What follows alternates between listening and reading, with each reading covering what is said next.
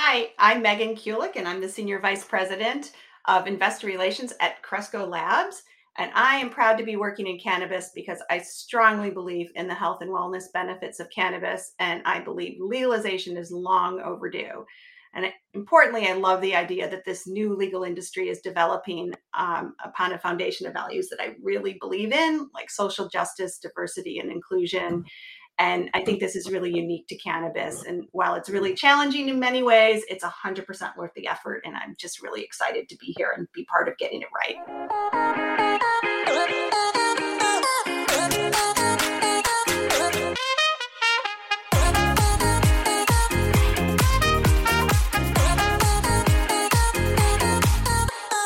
Hey, everybody, and welcome to the Proud to Work in Cannabis podcast. I'm your host, Karson Humiston, the founder of Vangst. And today we are so excited to welcome Megan Kulick, who is the Senior Vice President of Investor Relations at Cresco Labs. And this is definitely not Megan's first rodeo in terms of IR or even IR in cannabis. She's been with some of the leading cannabis multi state operators in investor relations. And we are all so excited to have her here today and to learn a little bit about her background and get an update on the state of the industry and investing in the industry. So, Megan, thanks so much for being with us today. Welcome. Thanks for having me. I'm excited to be here.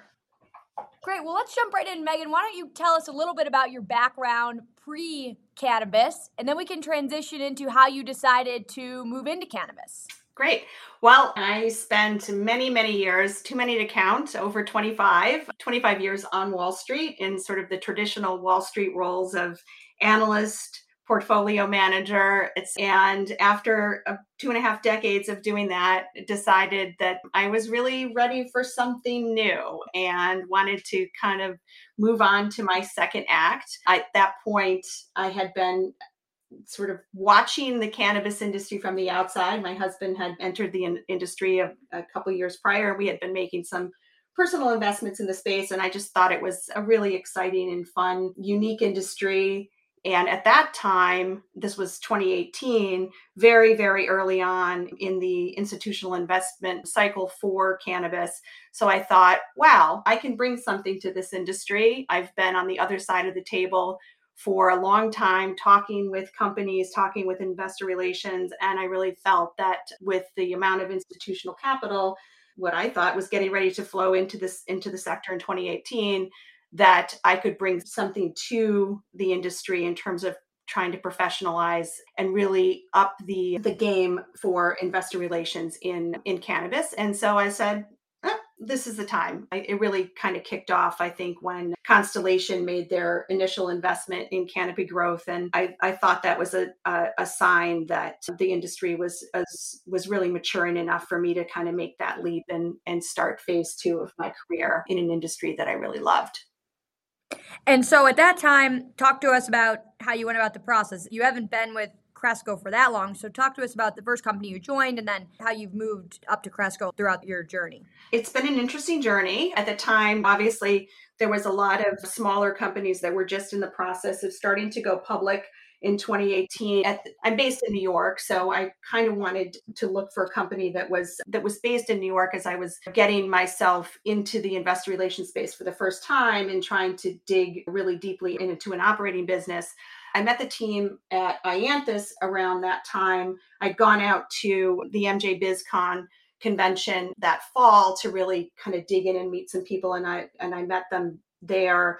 At the time they were getting ready to to close on a really big transaction, the and largest at that time public to public merger in the space where they were buying MPX and I met the team there and thought it was a really great opportunity for a number of different fronts. First, to get involved in a in a pretty significant merger from the very beginning, but also to meet some really great operators in the industry with the team from MPX coming in, some really strong women in the industry. And I was really excited to work with that group. And they were based in New York, so it kind of checked all the boxes. So I was really excited to take that role.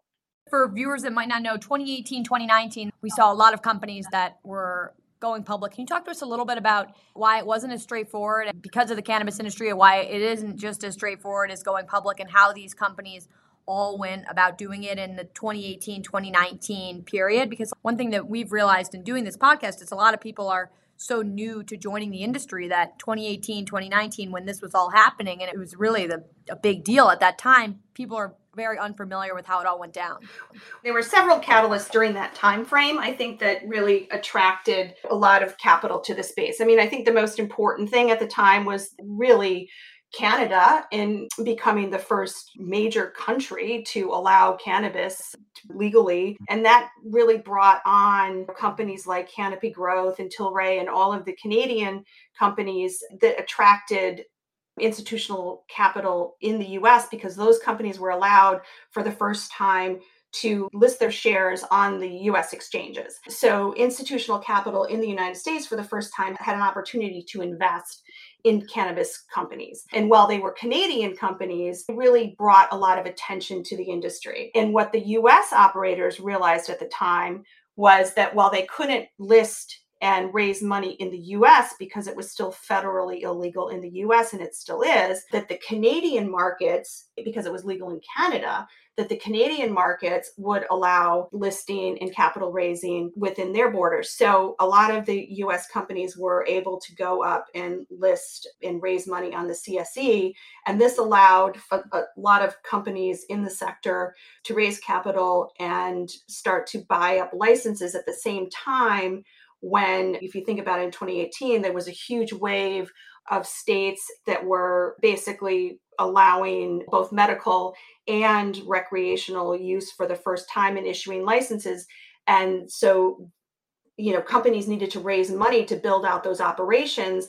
And it was very difficult to do that in the US. So we had to turn to the Canadian markets to do that. And this was all happening around that sort of late 20, 2018 timeframe and when constellation brands made their big investment in in canopy growth that really drew a lot of attention to the sector if you remember back to that time it was like a green rush in yeah. the end of 2018 beginning 2019 and there was so much interest so for you to be able to be part of that and then i think it would be great if you could share with the audience around what happened next in the late 2019 like a year later i remember walking around mj bizcon and people were calling it the can a session. Everything takes longer than you think it's going to take. From the standpoint of regulatory changes, from both at the federal level and state by state, everything just takes longer. Just because the appetite is there from the consumer and the patients, and even the, from the investor standpoint, just because the appetite is there and every people want this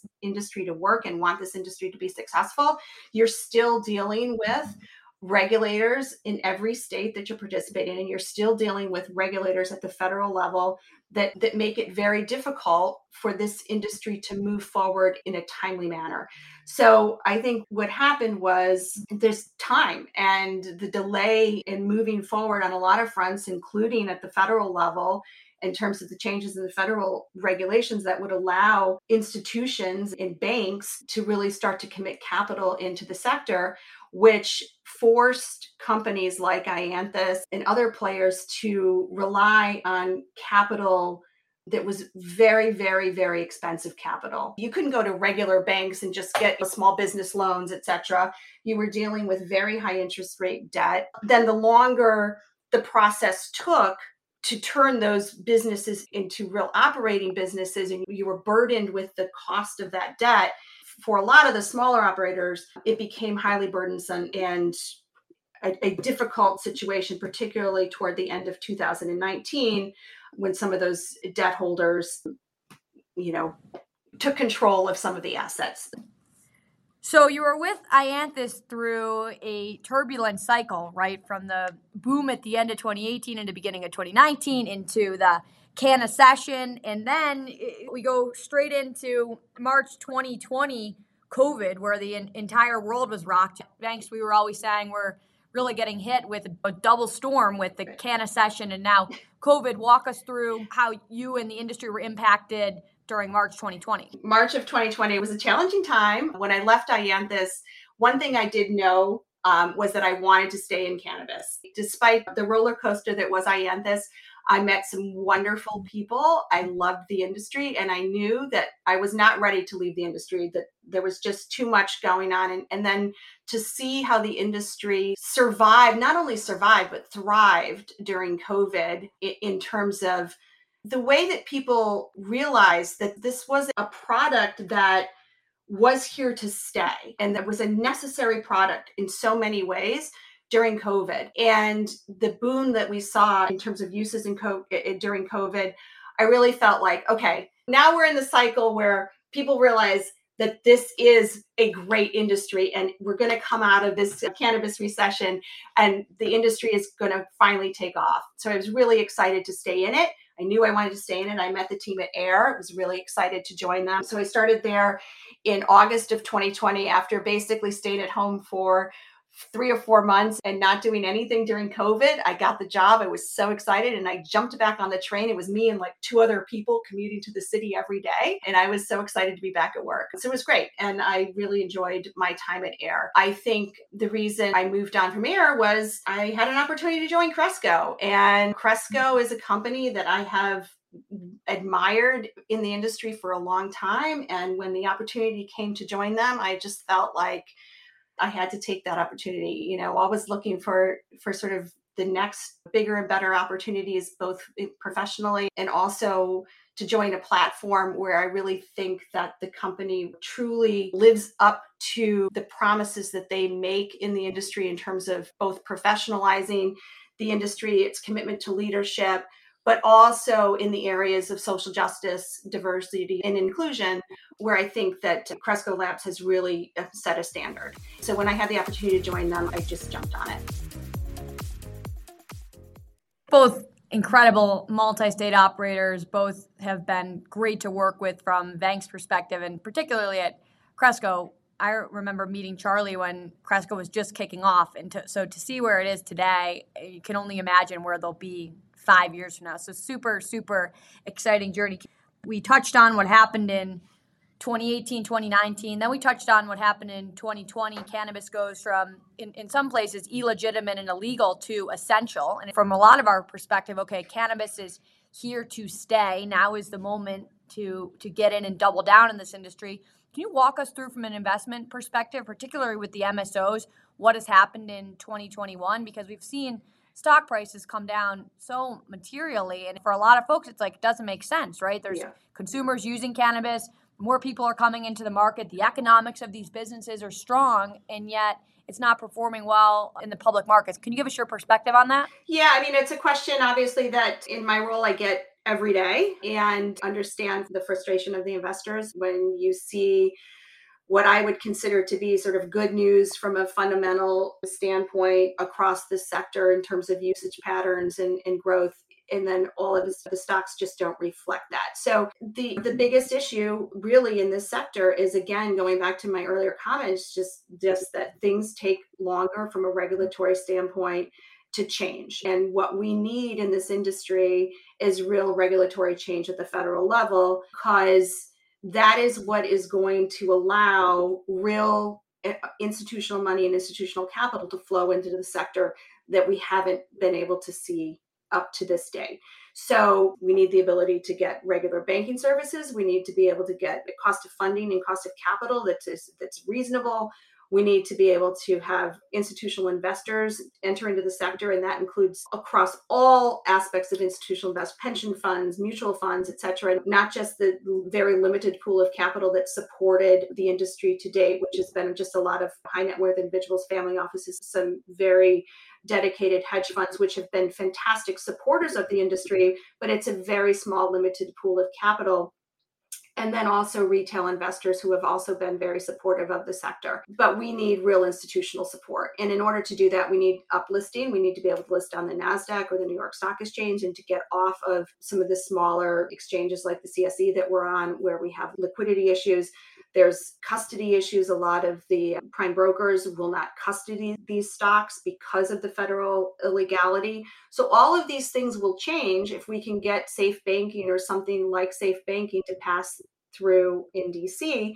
And this has been going on now for two plus years and investors are tired they're fatigued those that are already invested in the space they've made money and they've lost money and they're tired of waiting i think they've just decided they'd rather sit on the sidelines and know for certain that the next time they come into the sector that change has happened. And i think from the standpoint of the the retail investors it's the same thing. It's fatigue. It's kind of chasing that last data point that they see in the market. And the last data point is things are slow. We've seen delays delays delays delays. And there's just no real catalyst from the standpoint of regulatory change that has people rushing back in to the sector. And I think people are rightfully so frustrated, including even operators. Like, you know, Charlie and I went to DC in uh, March, and we were going around and lobbying and speaking to various representatives about safe banking. And you answered the same couple questions. And I, one one thing that I found to be a little bit discouraging was that you'd speak to somebody and they would say, "Well, safe banking only will help the big banks. And it's like, well, actually, no. Safe banking is a public safety measure, right? You have businesses that are operating in all cash, which is dangerous to employees. So you have that. You have maybe someone that's a small business owner that doesn't have access to the pool of capital that you were just describing, such as a select group of hedge funds or wealthy individuals that can't get a small business loan. And so in addition to safe banking helping everybody, I think it's wild that there's still any pushback that in states where cannabis is legal, there should be bank accounts for the safety of the industry. So what I would say, and I'd see if you agree, Megan, but anybody that's listening right now, what, what you can do is you can help encourage your local politicians to help get safe banking through to help cannabis business be able to operate more successfully? 100%. It's a safety issue from a cash standpoint. It's a people are so focused on social justice and reform in this industry, but you can't right the wrongs of the past if people can't open up their businesses and get loans and open up their stores and without proper funding and proper access to loans that's never going to happen so all of this is all intertwined. And I think that the politicians in DC need to recognize this. And access to capital is hugely important to everybody in this industry. And I think that once we have that, you will see a, very different cannabis sector and a very different cannabis market. But I think the most important thing for people to realize is that this isn't about the fundamental demand for cannabis products and cannabis goods. Demand is there, and we're seeing more and more regulators realize that this is what their constituents want. The train has left the station. We are moving toward legalization faster and faster every single day in this country. So the regulators at the federal level need to catch up, and they need to catch up with and things like banking and tax treatment and everything else because this is an industry that's not going away and it is despite all the hurdles that we've had to deal with in terms of tax treatment and financing costs, et cetera, an industry that is so much stronger today than it was two years ago and so much more in the mainstream than it was two to three years ago. And it's so exciting and so important of as an industry. And the regulators need to realize that. And I think that they are getting there. We're starting to see obviously more and more talk about it on both sides of the aisle. I think we're closer to reform than we ever have been. Now, it didn't happen as fast as anybody wanted it to. And I'm sure that there's a lot of frustrated investors out there saying, well, we've been hearing this now for two years. I get it, but we are closer today, I think, than we ever have been. And more importantly, we have a stronger industry today than we've ever had. It sounds to me like it's a great time to get into the industry if you're not already. I mean, one thing we always say to it to potential people that are joining the industry as employees is that the industry is as small today as it's ever going to be. And so if you yep. join a company, whether you're joining a company as the head of investor relations or you're joining a company as a dispensary store manager, you work in the industry for 2 years and there's going to be so many things that happen from 2 years from today that even people that are as as entry level as entry level growers. We've seen people that have joined the industry at $15 per hour.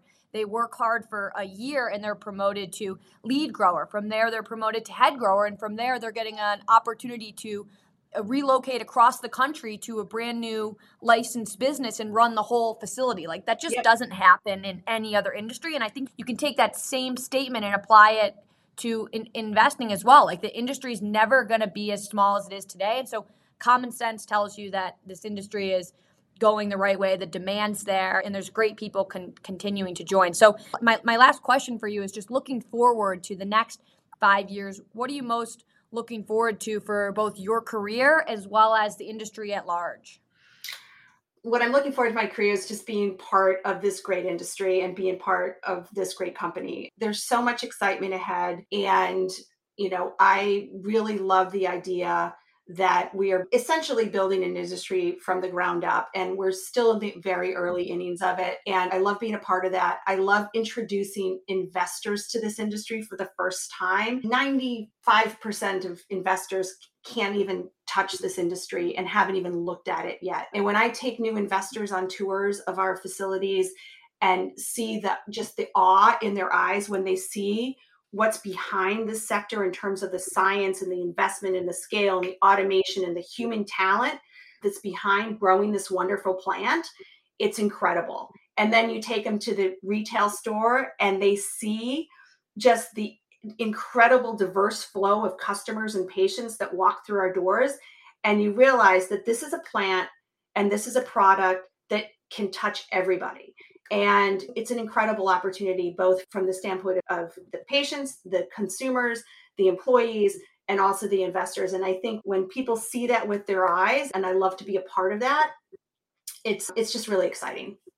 That's awesome. I just got inspired hearing you say that, and I can only imagine walking a potential investor through the Cresco facility in Illinois. It's completely unbelievable. And like you said, 95% of investors can't touch the space and are, are, largely unaware. If that doesn't get you excited about the potential investment opportunity, I mean, we've only tapped 5% of potential investors. So, super excited for you, Megan. I think you are going to get much, much busier as more investors move into the space. And we really appreciate you being here today with us. So, thanks again. Thanks for having me.